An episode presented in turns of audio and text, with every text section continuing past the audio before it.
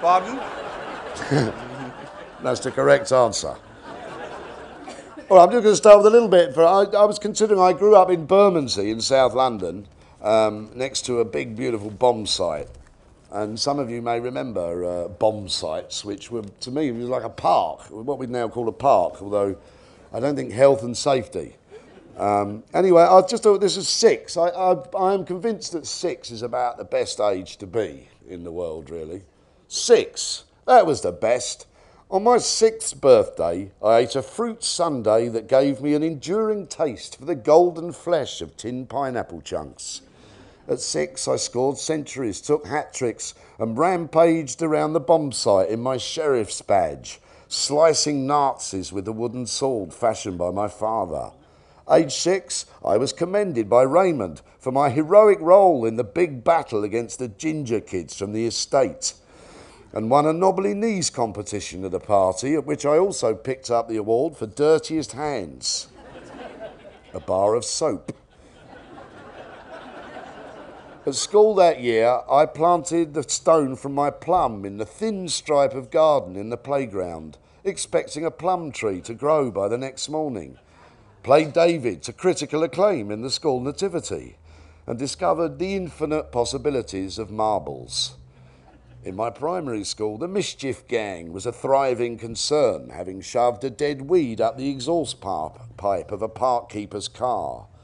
That summer, our family and I went on holiday to Devon, where, for the first time, I swam in the breathtaking seas of England. Every day of being six seems now to have been full of incident and emotion and intriguing possibilities newly imagined.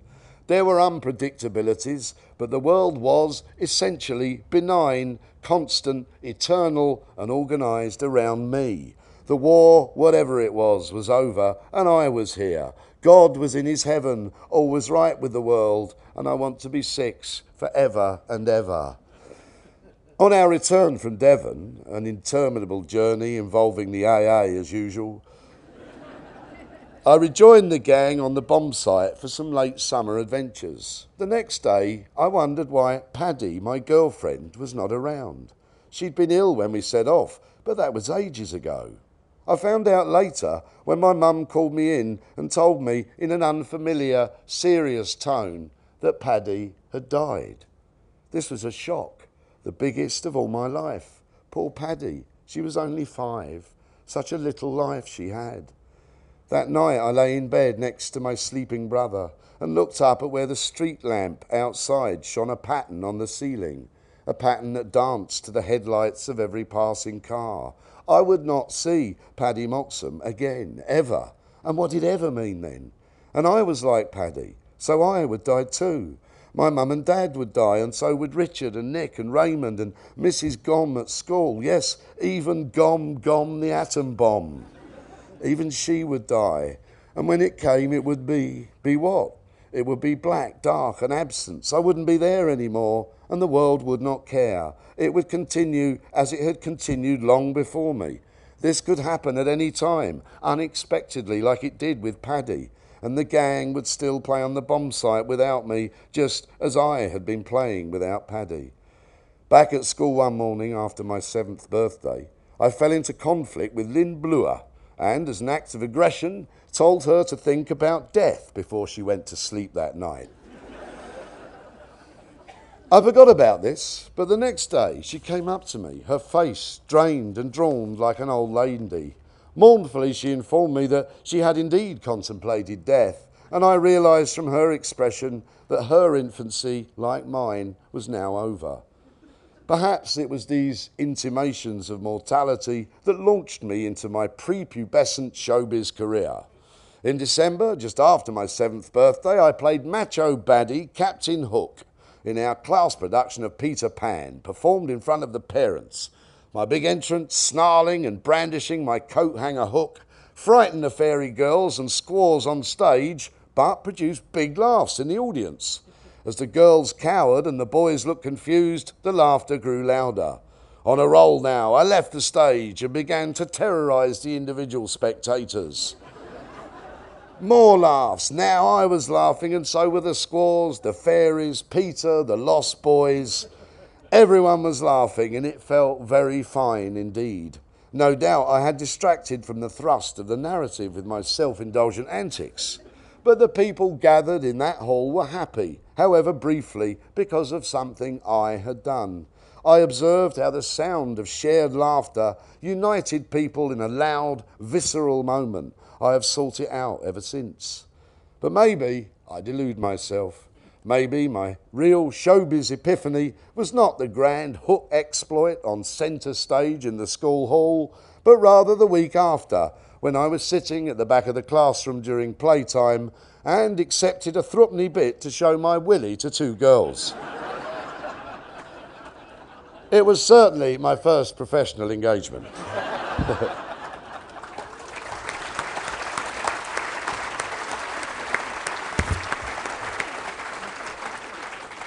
It's a, a familiar thing, actually. I've been done stand-up before when there's been a signer, and it's very hard for a comedian to resist having a play with the signer. I was intrigued. And now, what did you do there for uh, show them, them my willy? I think you exaggerate somewhat, Joe. What would it have been? I showed them my penis. Would that similar? Yeah. All right.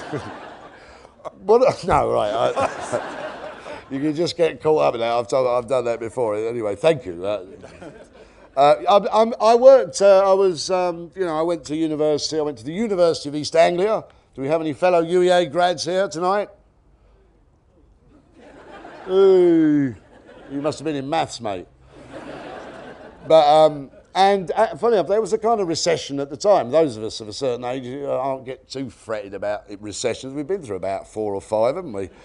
Uh, but anyway, I, I got a job. I'd been to the Edinburgh Festival for the first time and had an amazing time, but lost all my money, of course. And um, uh, But I went back and I got a job, uh, as I had before, as a road sweeper, and which has been useful in an odd way, in all sorts of ways ever since. Partly because it always looks good on the C V somehow.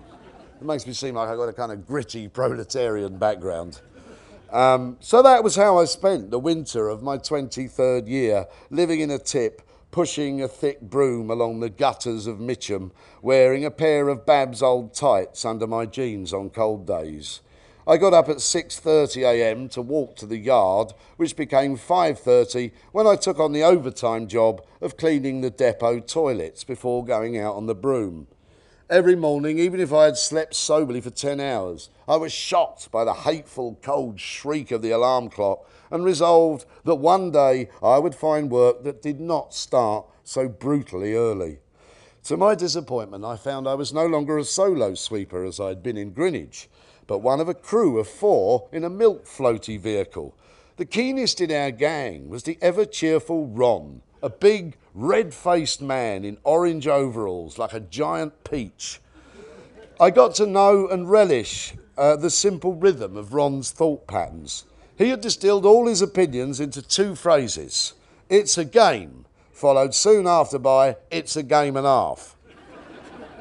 Either phrase could be supplemented by the phrase where you are. Morning, Ron. Morning, Brian. It's cold today. It's a game, Arthur. It's a game when it's cold. It's a game when you are, Ron. It's a game and a half where you are, Brian. Or, God, Ron, this chicken was fifty p a pound. fifty p a pound, it's a game, isn't it? It is a game, Ron. It's a game and a half, Arthur. It's a game and a half, Ron. It's a game and a half when it's fifty p a pound of chicken, Arthur. It's a game and a half, Ron. It's a game and a half where you are, Arthur. It's a game and a half where you are, Ron. Jim Callahan, eh, Ron? It's a game, Arthur. Callahan, it's game and a half where he is. Once we were proceeding past a wake being held in a front garden when Ron startled the mourners by booming, it's a game and a half when you're dead. This was not the greatest period of my life. People's twenties, you come to realise, seldom are. But I'm glad that I was now a road sweeper and then an impoverished layabout, because it gave me an insight into life near the bottom of the pile. If you're lying in the gutter, or indeed sweeping it, you can look not just at the stars, but straight up the world's skirt too. No one registers street cleaners. Commuters on their way to work look right through you, and your status is so low that you can observe the universe untroubled by the universe observing you. I convinced myself again that I was a kind of flaneur, one who roamed the roads in thought, but who also lived out a solidarity with a manual worker or his unemployed friend. No doubt I was, as usual, romanticising my situation, but now that I am handsomely paid and recognised by drunks, I tell myself to remember that time when I wasn't. Meeting some of the Cambridge Footlight boys a while after our first Edinburgh experience, I was envious to discover they all seemed to be working for the B B C or had commissions to write for T V comedy shows. But that humble, cat-doffing slice of my father that lived within me told me this was the order of things. My consolation became that when I did get the opportunity, I could talk about having a lowly job or signing on without sounding patronising. It was easier for me to emphasise with an audience than for those who went straight into showbiz or never knew what it was like to have run out of money for the weekend by Friday evening. Those poor bastards missed out on cleaning the council depot toilets.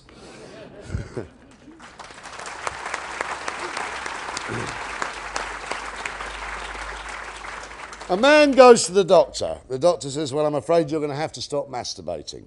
Oh, no, says the man. Why? Well, says the doctor, I'm trying to examine you.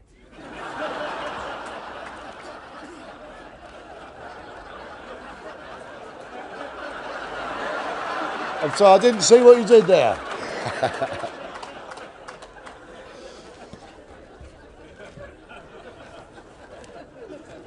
I, I, I became a comedian. It was the only thing to do. Um, and I, I started out in comedy. The, when, the very, when I came up to Edinburgh first in nineteen seventy-seven, there were no stand-up comics, hard to imagine. In, there wasn't a one stand-up comic on the fringe until nineteen, I've got it in, nineteen eighty-one, I think. Um, and then this whole London thing started, and the phrase alternative comedy was born, although it was then known as alternative cabaret. And um, I'm just going to uh, read a little bit from my book about um, uh, comedy kind of around that time and what it meant. And uh, there's a debate going on, funnily enough, now that is, reminds me very much of the sort of debates that were going on in the eighties about what's acceptable, what is, what you can, what you can't say, what you should be allowed to say. The, the you know, people, you know, the bloody political correctness gone mad, you know, that sort of, you know, does a res comedian have a responsibility for what he's saying, or is he just throwing lines out into the ether? Anyway, it is not unreasonable su to suggest that alternative comedy, if it ever existed, lasted for a few months. But even if this is the case, I am persuaded by all the people who have asked me about it or reacted against their imagined version of it that it was an identifiable shape in the zeitgeist. The template for the British stand-up comic then was the sort of act you saw on telly in The Comedians, the show which gave us Bernard Manning, Stan Baldwin, Frank Carson, et cetera. This type of performer did not play Edinburgh, just as Edinburgh-flavoured acts were not seen in Liverpool. I felt no affinity with these chubby blokes in their frilly shirts and glittering jackets, slickly marching their jokes by in single file. Jokes to me then were for old blokes in the pub, ready-made narratives displaying no individuality, belonging to no everyone and so to no one. They told of a world I didn't know, of nagging wives, stupid Irishmen, seaside boarding houses, and salesmen travelling in ladies' underwear. They may once have been the laborious diet of my granddad's era, but now they were the weapon of the pub drunk. Alternative to comedy, more like, was the standard response of the traditional comedian to what they saw as hostile competition. As far as they were concerned, the new comics were scruffy Herberts who shouted "fuck Thatcher" over and over, while raving tanky Stalinists hooted indiscriminately in the front row. But what they, we, were, was an alternative to them. If they had us down as loony lefties and lovers of lesbian Wales, we retorted they were gay-hating, xenophobic and sexist.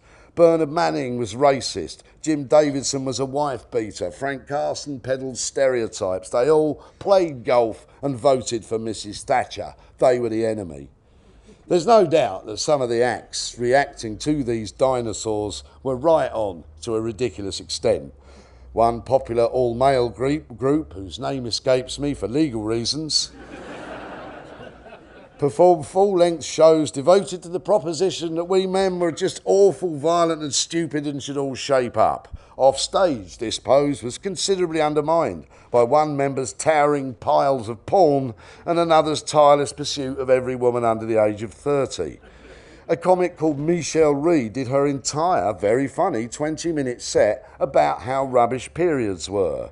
Ian Saville, the socialist magician, demonstrated the Marxist theory of alienation using coloured handkerchiefs. And he still does, by the way. The staple subjects of the trad comic were either ignored, denounced or satirised. Ian McPherson declared he was going to tell an Irish joke and then spoke a line in Gaelic.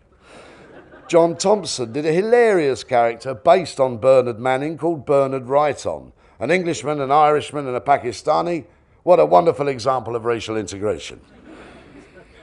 Where the uh, trad comic did charity shows for apolitical causes, cancer, holidays for kids, we were more likely to be on stage in support of Amnesty International, the Cuban Solidarity Campaign, the Birmingham Six, the striking miners, the anti-apartheid movement. It's hard now for young people to understand the fierce division that existed in British politics in the eighties, when Thatcher and her followers pursued their brutal agenda, when Tories felt no need to be touchy-feely. Is he one of us? Thatcher liked to ask, and so did with those of us on the left. Thatcher once remarked that any man who rides a bus to work after the age of thirty can count himself a failure. We hated the woman and all Tories, and we took the bus. One of my own sacrificial gifts to the Labour Party was a refusal to sleep with any Conservative voters, however sexy and alluring they might be. It was a resolution that was only tested once, but amazingly I held my nerve and went home to pleasure myself in a socialist way. There's an irony about we comics' opposition to Thatcher, of course. What could be more Thatcherite than a stand-up comedian? Self-employed, ununionised, unsupported by any namby-pamby arts grant, he's got on his bike and got a gig. As she won the next two elections, the jokes and the vitriol continued, but I'm not persuaded that the routines of a small number of obscure comics troubled Conservative Party think tanks for long. Alternative comedy's tiny contribution to the left was the shaking up of the cosy, homophobic, sexist, racist world of seventies and eighties light entertainment. Not much, but I'm glad I was there. Maggie, Maggie, Maggie! Oh, well done.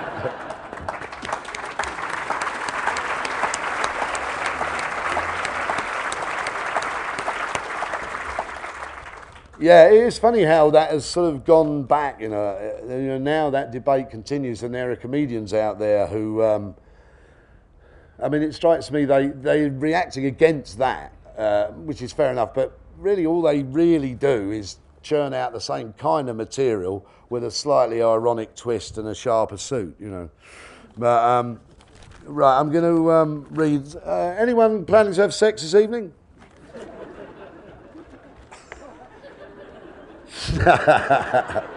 This is the book festival, not a bloody nightclub.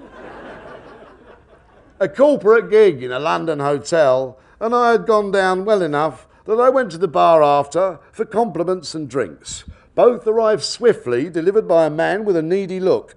You were very funny. Put your booze on my tab. I'm drowning my sorrows tonight. Uh-oh. Oh dear, why? Tell me, are you married? He was itching to tell me his marital problems. Christ, I didn't want to be stuck with this bloke all night. But poor fellow, he so wanted me to be married. Yes. Oh, God, why did I say that? Make a joke out of it. Indicating a woman I had never met, who had just arrived at the bar next to me. I'm married to her. How long? Eleven years, said the woman.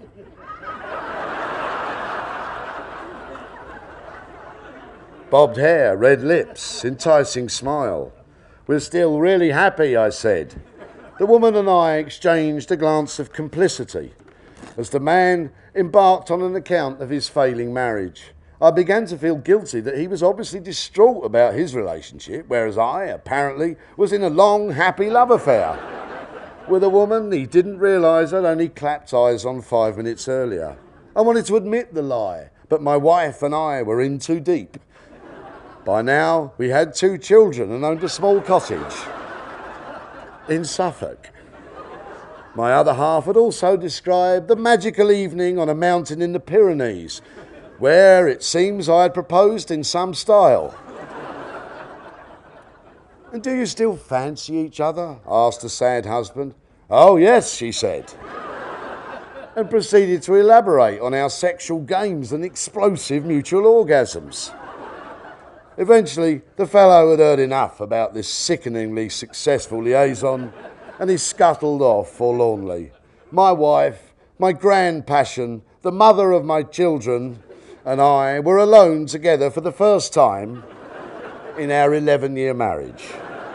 She introduced herself, we laughed, drank cocktails, and later we repaired back to the hotel room I'd been given but not expected to use. In the morning, she was gone, and I was single once more.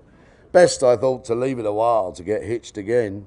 What was the point when my first marriage was so sublimely perfect and all over in eight hours?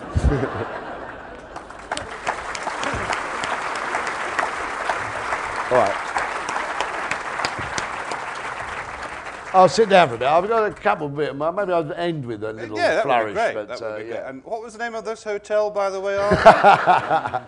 I'm at the Roxburgh tonight, Al. Have you got another, rather a nice room? Well, thank you very much. Thank you very much. Now, tell us about how did you, because reading the book, you seem to have sort of drifted into being a stand-up. There wasn't that kind of driving ambition that no. uh, well, got partly, you there. Partly, the, there wasn't. You know, like I say, there there wasn't really a, you know.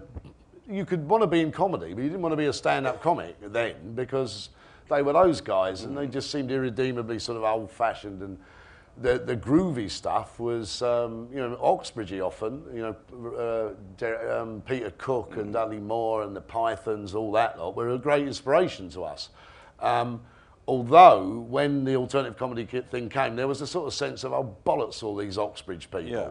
Uh, who've been monopolising uh, the, the, the airwaves. And also, you know, I was inspired by some of the earlier guys, like Spike Milligan was mm. a genius.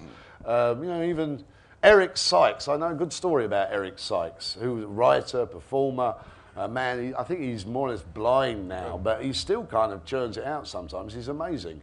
And he goes up even higher in my estimation when I discovered he'd always hated Bruce Forsyth. and... Um, Apparently, uh, they met after a long time, and Bruce Forsyth said, "Do you know, it's been so long now, Eric, since we... Uh, I can't even remember why you hate me." And Eric Sykes said, "Well, nor can I, but it's the only thing that keeps me alive." So, fuck off, Bruce. but, um... I, I never, I, yes, I wasn't. I mean, it's interesting now. I mean, wherever you go, there are stand-up comedians. You can't move for them. With agents you? and managers and Well, but even then, for every one of those who's got an agent and a manager, mm. there's fifty who are out there doing the gigs in the grotty pubs all around the country for no money. You know, everyone, it would seem, wants to be a comedian, whereas there are only about three of us in my day, you know. Uh, but it, it is an aspiration now. I think young kids think, oh, I'd like to be a comedian, where... I don't think that was so much the case. I, I wanted to be a writer. I wanted to, well, I wanted to do fuck all and smoke a lot of dope. Mm-hmm.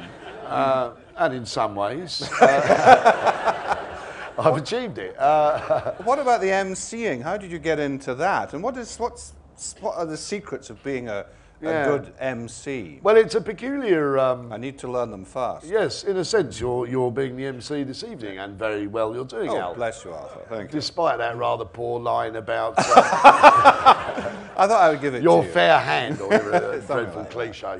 Um, the, well, the, the, it's interesting. I mean, even the word compere is what we sort of use. Uh, well, the Americans say M C, and so do we more and more now, but... Compere, which is an odd word, it's a French word, but the French don't really use compere as a word. It's a weird thing. And, um, but the, the, there was a history, I think, of um, people introducing acts, and, and there's no doubt, I'm sure anyone here will tell you, or you will know, Al, if you go to a comedy night and there's someone who's kind of vaguely controlling the temperature, the, the rhythm, the... the Somewhere's not. Sorry. Um, and that that suited me, because partly because it meant I could do sort of bite-sized chunks of material. Also, it gave me a chance to improvise, to ad lib, to become used to talking to an audience, to feeling the atmosphere, uh, and to sleeping with some of the acts, and, uh, and drinking a lot. Um, uh, so it's uh, it's a bit like someone who gives a party, being a compere. You know, if you give a party, you want everyone to have a good time. You introduce people to each other. You tell them where the toilets are, where you know. And in some sense, that I, I have that that side, a sort of genial side of me, which um, uh, and that allow, I allowed that to come to the fore, and I suppose I had an, a natural aptitude for it. I mean, some comics are brilliant comics, but make useless compares. You know, I mean, for, I don't think Jack D would be very good. He's too kind of doer. I mean, he's a brilliantly funny man, but you know, you need someone who's going to kind of get people involved, and you do need a bit of cross-fertilisation. Although too much, hello, where are you from, and what do you do? Drives me fucking mad. You know, I think you should sit there in front and say, I'm a comedian, what do you do? What about the, the broadcasting? You seem to have taken, you know, very naturally to that. I mean, did the B B C ever say, uh, kind of tone down the Bermondsey old boy, let's have a bit more R P, or... Well, I think you... in some ways it may be the opposite. I mean, obviously, the, the accents on Radio four are closer mostly to yours than mine now. Mm. Right. Um, absolutely. But um, the... Um, Radio four, well, you know, what Radio four does, and I'm, I'm proud to be associated with Radio four, because it, it's, uh, it's intelligent speech on the radio, uninterrupted by adverts. And you can't get either. Well, I don't mean Chris Moyles or someone, obviously. No, he's not Radio four. I mean, Radio four is a wonderful institution, and I think it's one of the genuinely binding things. I mean, it is fairly middle class, but it is always trying to find other voices, and... And in some ways I benefited, perhaps. I thought, well, we can't just have everyone sounding like Brian Sewell, you know. So perhaps my voice... Also, you know, I understand with radio, some people have voices that are good for radio, right, and turn off the mic. Okay.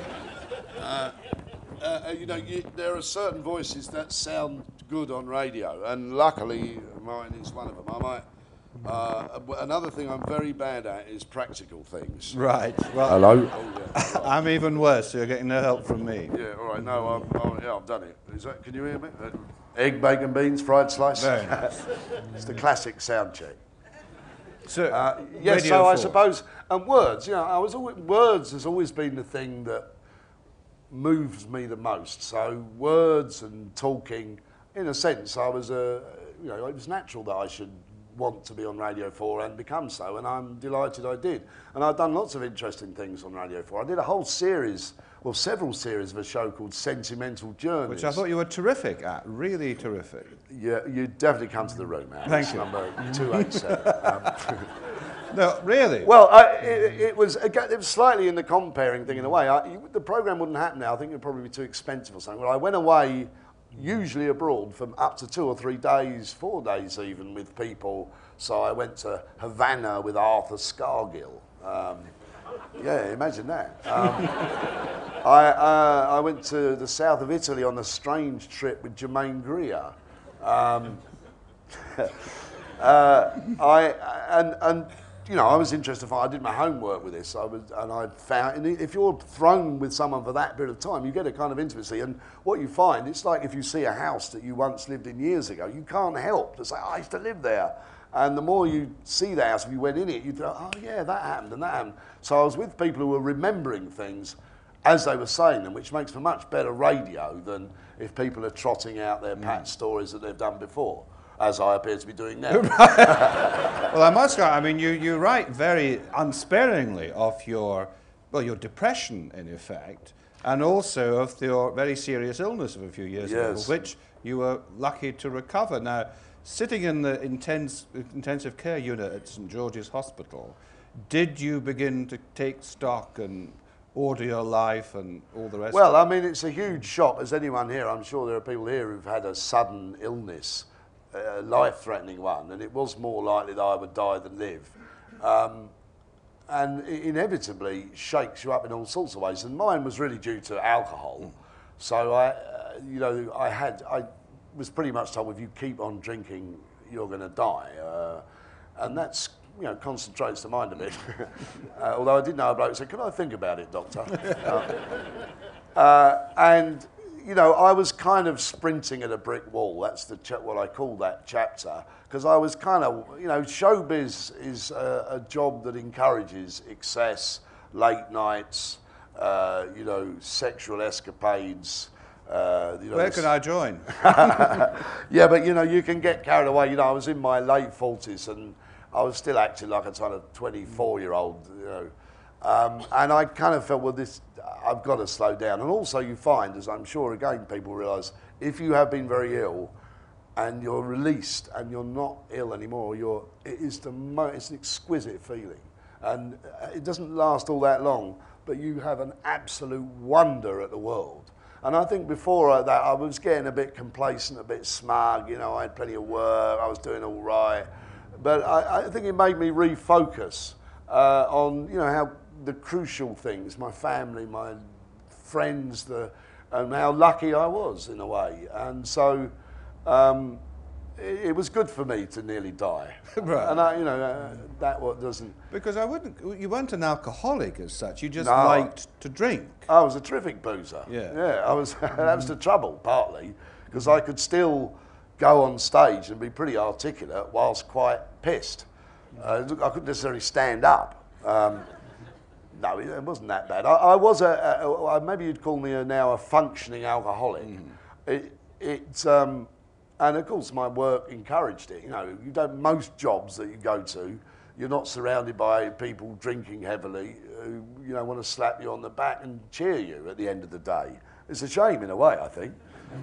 I sometimes think people should do that, you know, when you knock off at the insurance job. Well done, mate, brilliant. You've done a hard day at the computer there.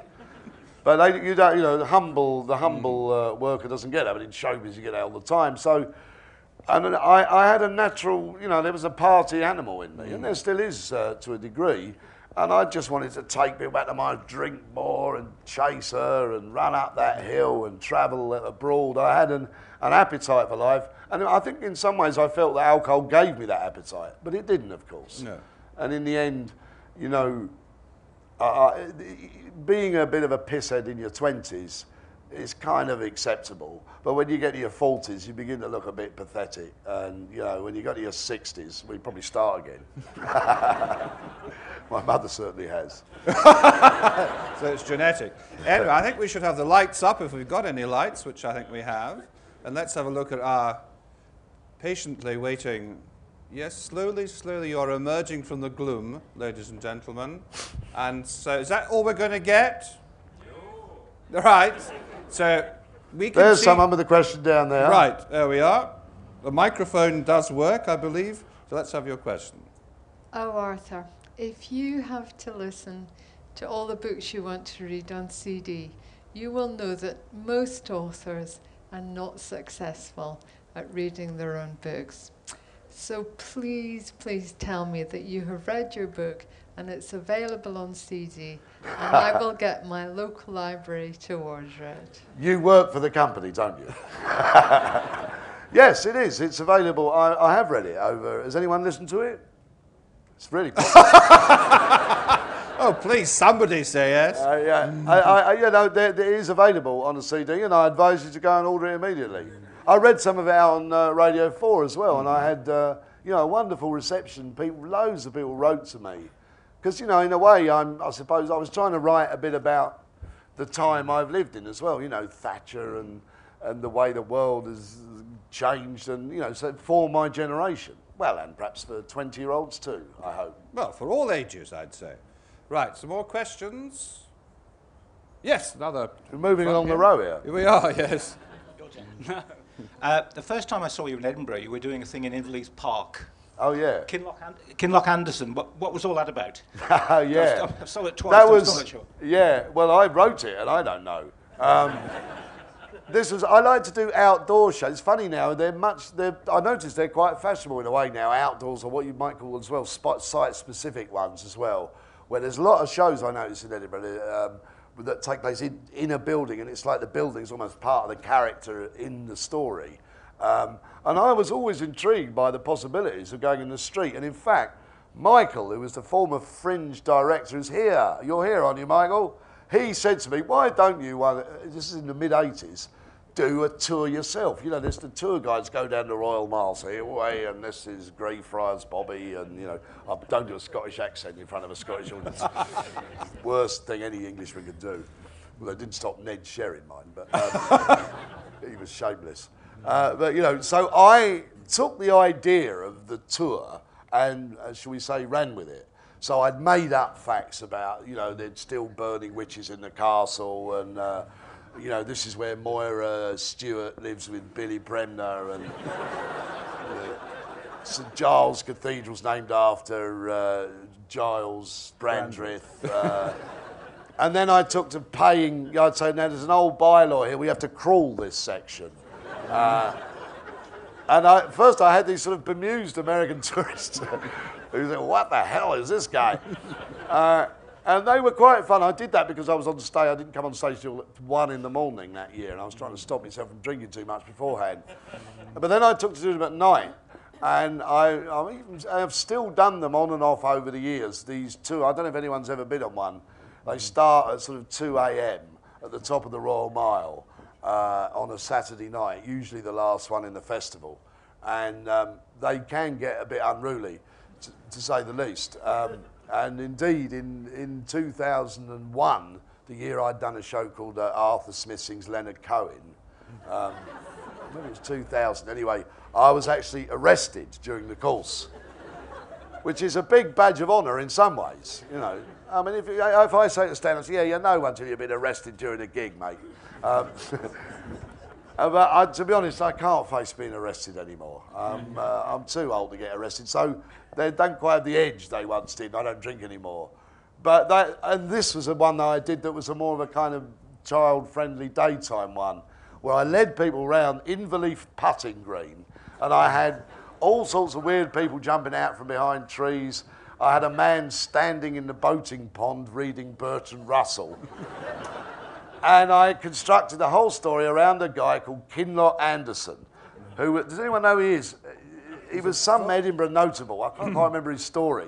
But they're in Inverleith Park. If you go in the little gardens there, there's a statue right in the middle with Kinloch Anderson's name on it, and the legend, so passes life, alas, how swift.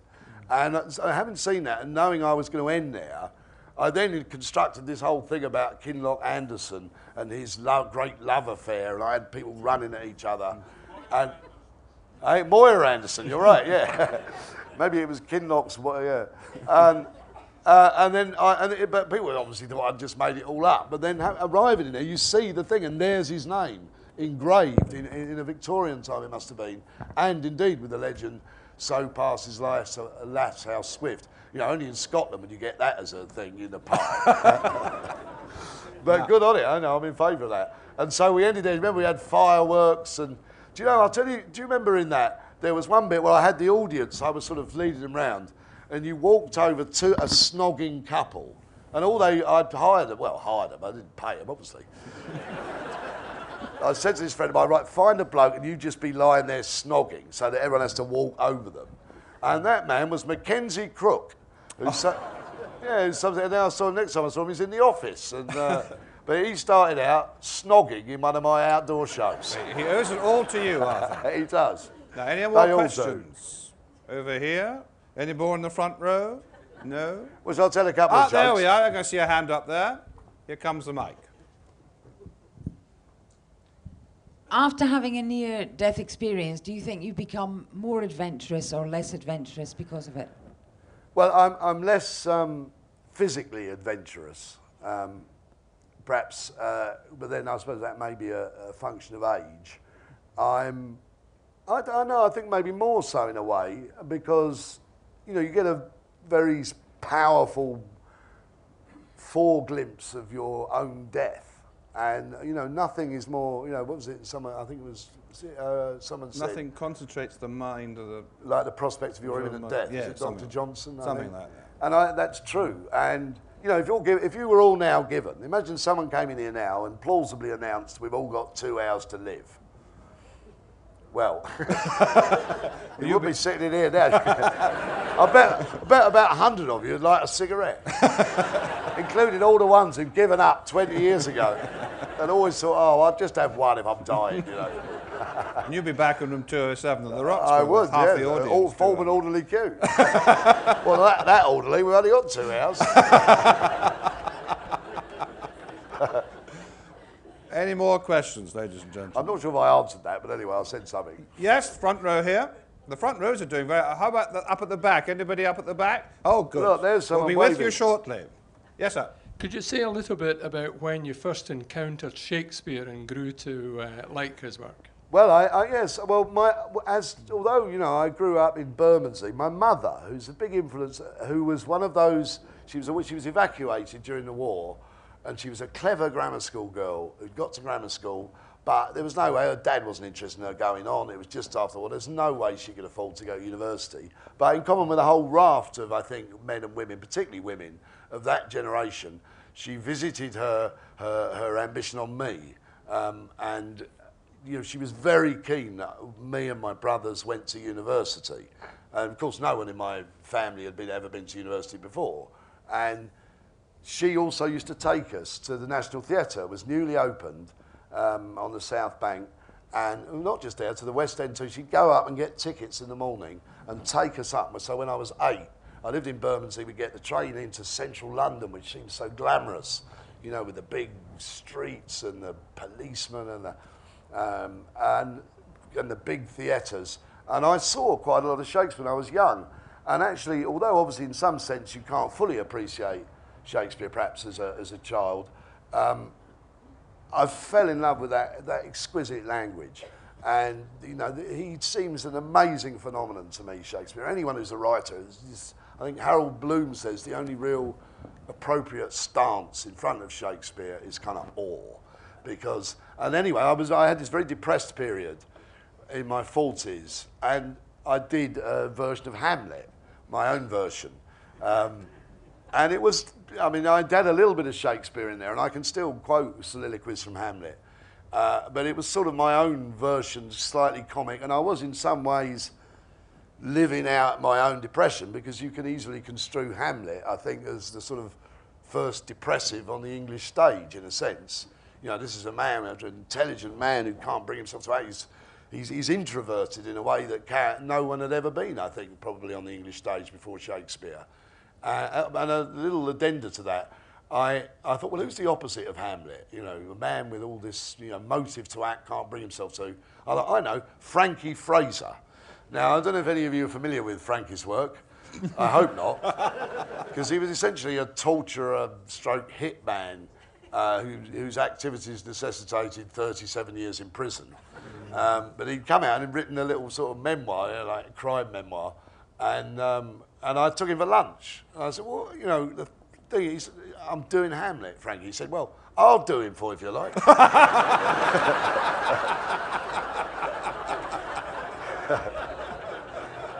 But I really did find that, in a sense, what, what made me come out of that depression was the, was the realisation that, you know, Shakespeare had been there three hundred years before, that... Um, The, the, the, the, you know, the, the greatest efforts of humanity, in a sense, were concentrated in that guy's writing. And, you know, Shakespeare is a reason to be alive, I think. Excellent. Sounds rather grand. Well, it is, but... Now, who was the person who was waving? There's the windmill up there. Keep well your hands done. Going and we'll get the mic to you. I'll tell you a joke while the thing's going along there. Man goes to the doctor again, he says, I can't say my T H's or F's. The doctor says, well, you can't say fairer than that then.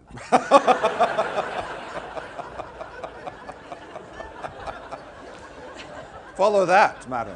See, I'm kind like of in love with these old jokes now. I used to hate them. But... Yeah, hello, madam. Got it yet? Am I on? You are. Yeah. Arthur, I'm going to be very naughty. Um, I Have we slept resist. together? I can't This has happened to me before. I can't now. resist it. What the hell have you got in your pocket? It looks like a, a large piece of underwear. What have I got in my pocket?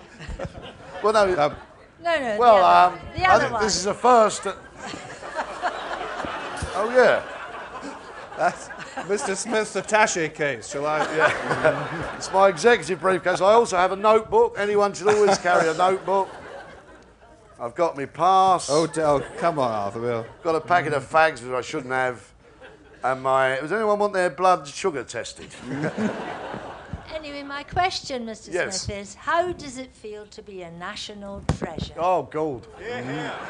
It's interesting. Yeah, yeah. It, Wonderful. It, it's interesting, this Who whole concept of national treasure, which I've first... I think you arrive at a certain point. It's somewhere beyond institution. Um, uh, national treasure. I, I wonder, have we got any French people? Do they have a... What is the equivalent in other countries? It's a strange British thing, is it? National treasure. I wonder if they have a phrase in French or... Italian for something similar. Légion d'honneur. No, but that's actually an that's award given, isn't it? Yes. That's, for being a national treasure. Yeah, it's a sort of like it conferred on you, I think, by Radio four listeners. And, well, I would... I was at St Pancras Station a while back, and a man came up to me and said, "You're a star." I said, "Oh, no, like this." He said, "No, you're a star." I, I said, "No." And he looked at me again and went, "Eurostar?"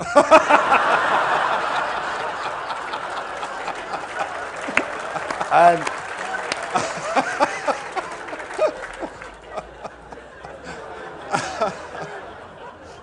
and in some ways I'm delighted to be called a national treasure, but I must always pinch and remind myself that I am no more or less important than the biggest wanker in this room. That's quite a competition. mm. Now, you're doing well yourself now. Yes, I'm up there with the leaders.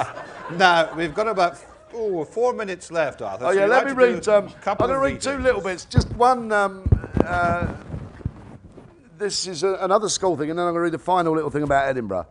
Um, it was funny, when I started... You know, I used to think... Well, people read uh, biographies, and you think a showbiz biography. Why the hell do they just bother with all the bloody youth growing up shit? Why they... You know, we all know, you know, they grew up, had a few laughs. But it, it's odd when you come to write it. In the end, it's the...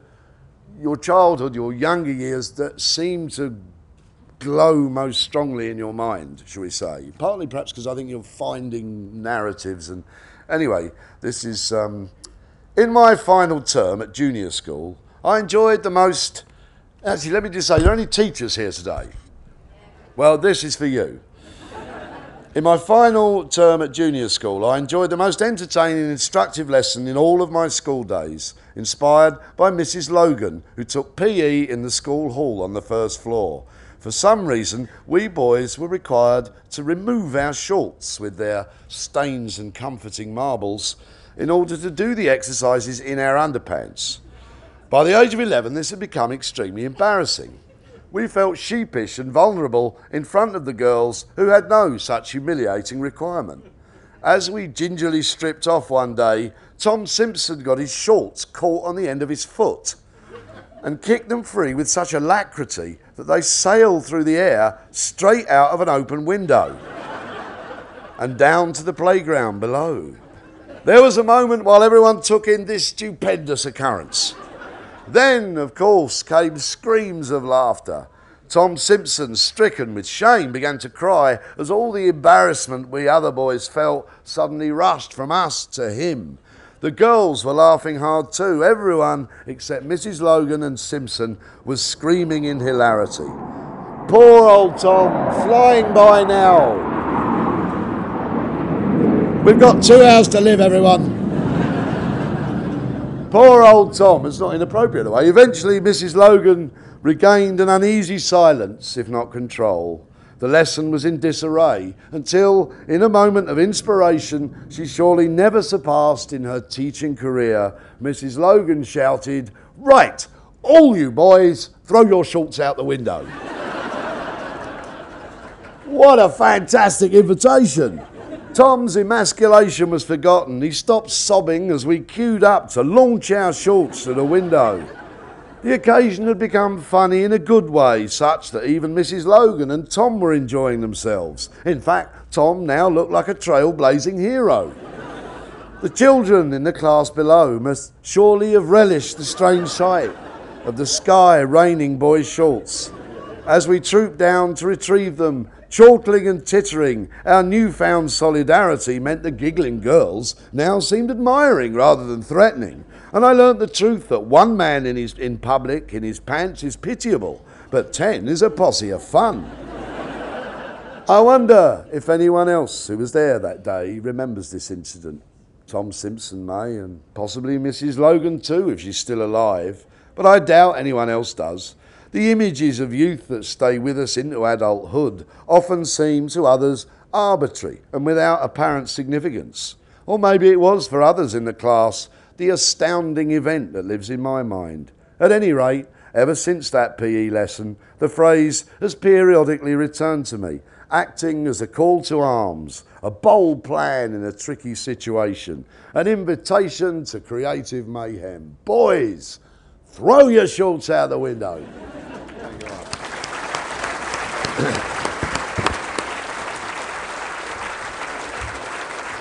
And just finally, just a quick one finally, I'm just going to read the first bit of my chapter nine. In late summer, it's the only thing to do. For two of the past thirty years, I've missed it, and both times I felt like all my friends were having a terrific get-together while I had stupidly chosen to stay home and sulk. The Edinburgh Festival is one of the world's great parties, an orgy of self-expression that encourages experimentation and welcomes the amateur performer as well as the professional. It has provided a ravishing playground for my own imagination, and the things that I have done in my career, of which I'm most proud, all started, in one way or another, in this stern, dramatic, unique city in the month of August, where the streets are alive with young wannabes chanting the performer's mantra, "I'll get drunk, I'll get laid, I'll get spotted, I'll get paid." My adulthood has been measured out in Edinburgh fringes, and if the event did not exist, I would have had a different life. And I would like to thank anyone from Edinburgh here, all you lot who go out to all these shows, weird, wonderful, spectacular and shit that they are. And you go every bloody year, and I thank you, and thank you. Good afternoon. Right, sit down again. Sit down, sit down. Arthur. Silence, please. I'm so intrigued by the way you've treated the stage, I'll get Lady Antonia Fraser to empty her handbag all over it the week on Monday. She's coming to my room later. She's quite sexy, Lady Antonia. Before you, before you attend to Lady Antonia, you are signing copies of your book, My Name is Daphne Fairfax, and the London Review of Books signing tape, which is just next door, out that door, turn left and left again, or that door, right and right again. First of all, ladies and gentlemen, could I ask you to join me in expressing our appreciation for our splendid and inventive signer, Mister Ross.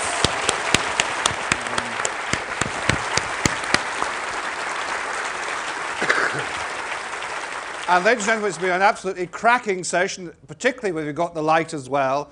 I'll never forget it, nor will you. I give you Mister Arthur Smith. Thank you. Thank you very much. And thank you, Al. Pleasure. I salute you.